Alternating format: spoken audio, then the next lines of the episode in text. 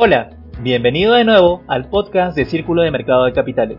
Mi nombre es Jonathan Medina y te compartiré las noticias más relevantes de las dos últimas semanas desarrolladas en los principales mercados financieros, las cuales podrás encontrar a mayor detalle en la sexta edición del volumen 5 del Boletín Brújula Financiera. Iniciamos con Perú. El BCRP realizó el 10 de julio la sexta subasta de repos de cartera con garantía del Gobierno Nacional, se asignó un total de 1.453 millones de soles a una tasa de interés promedio del 2.28%. Además, en su programa monetario de julio del 2020, el directorio del BCRP acordó que mantendrá la tasa de interés de referencia en 0.25%. Por otro lado, la SUNAT reportó para junio del 2020 una recaudación tributaria de 4.521 millones de soles, siendo 3.881 millones de soles menos que el obtenido en junio del 2019. Finalmente, en el ámbito internacional, el pasado martes 30 de junio, la agencia de riesgo internacional Moody's ratificó la calificación crediticia de Perú en A3 para la deuda de largo plazo en moneda local y extranjera.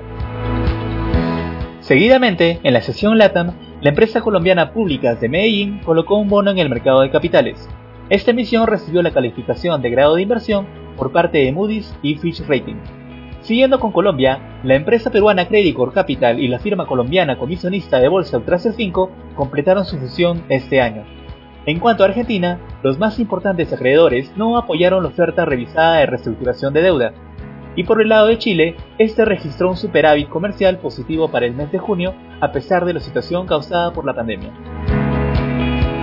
Continuando con la siguiente sección, en Estados Unidos el número de solicitudes por desempleo mostró resultados mejores a lo esperado, esto debido al regreso de algunos trabajadores a sus centros laborales. En cuanto a la bolsa, Wall Street termina con sus tres indicadores en verde, gracias a la esperanza de una posible vacuna contra el coronavirus. A pesar de todo esto, algunas autoridades de la Fed muestran posiciones negativas respecto a la continuidad de la reactivación económica en los siguientes meses. En el ámbito internacional, debido a los movimientos para eliminar la libertad política en Hong Kong, Estados Unidos estaría considerando tomar medidas financieras y tecnológicas en contra de China. En la sección Europa, la Unión Europea se encuentra presionada por tratar de favorecer a todos con el plan de recuperación en el contexto de la pandemia, donde sugiere la asignación de los fondos en función al retroceso económico de cada país.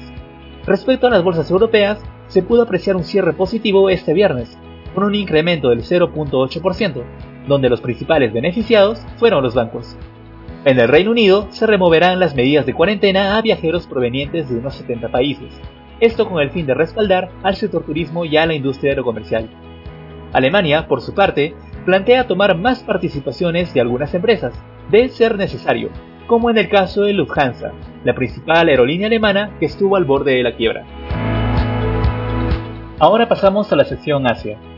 El país de sol naciente ha registrado rebrotes de COVID-19 en las últimas semanas. A pesar de ello, las autoridades se niegan a reactivar el estado de emergencia. En China, se suspende la importación de camarones provenientes de Ecuador luego de haber detectado al SARS-CoV-2 en sus empaques. Las empresas ecuatorianas señalan a China de haber exagerado con los resultados. Respecto a Arabia Saudí, el país desembolsó 13.800 millones de dólares a fin de apoyar a las empresas en su lucha contra el COVID-19.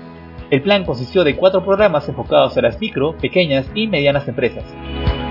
Volviendo al gigante asiático, la autoridad regulatoria china advierte a las instituciones financieras de un aumento en la morosidad y resaltó que tomarán medidas energéticas contra la especulación en los mercados financieros. En la sección commodities, vemos que el oro se encuentra en sus mayores niveles, no vistos en nueve años, esto a causa de las decisiones de cobertura tomadas por los inversionistas y la depreciación del dólar. Respecto al petróleo, Irán asume una posición contraria a las presiones de Estados Unidos y del resto del mundo en cuanto a la producción y los precios, generando expectativas a la baja para los precios del crudo. En el caso del cobre, las perspectivas de producción se ven acentuadas tanto por fallas en las negociaciones con los grupos sindicales, en Chile, el mayor productor, y por la recuperación de China, el mayor demandante del metal.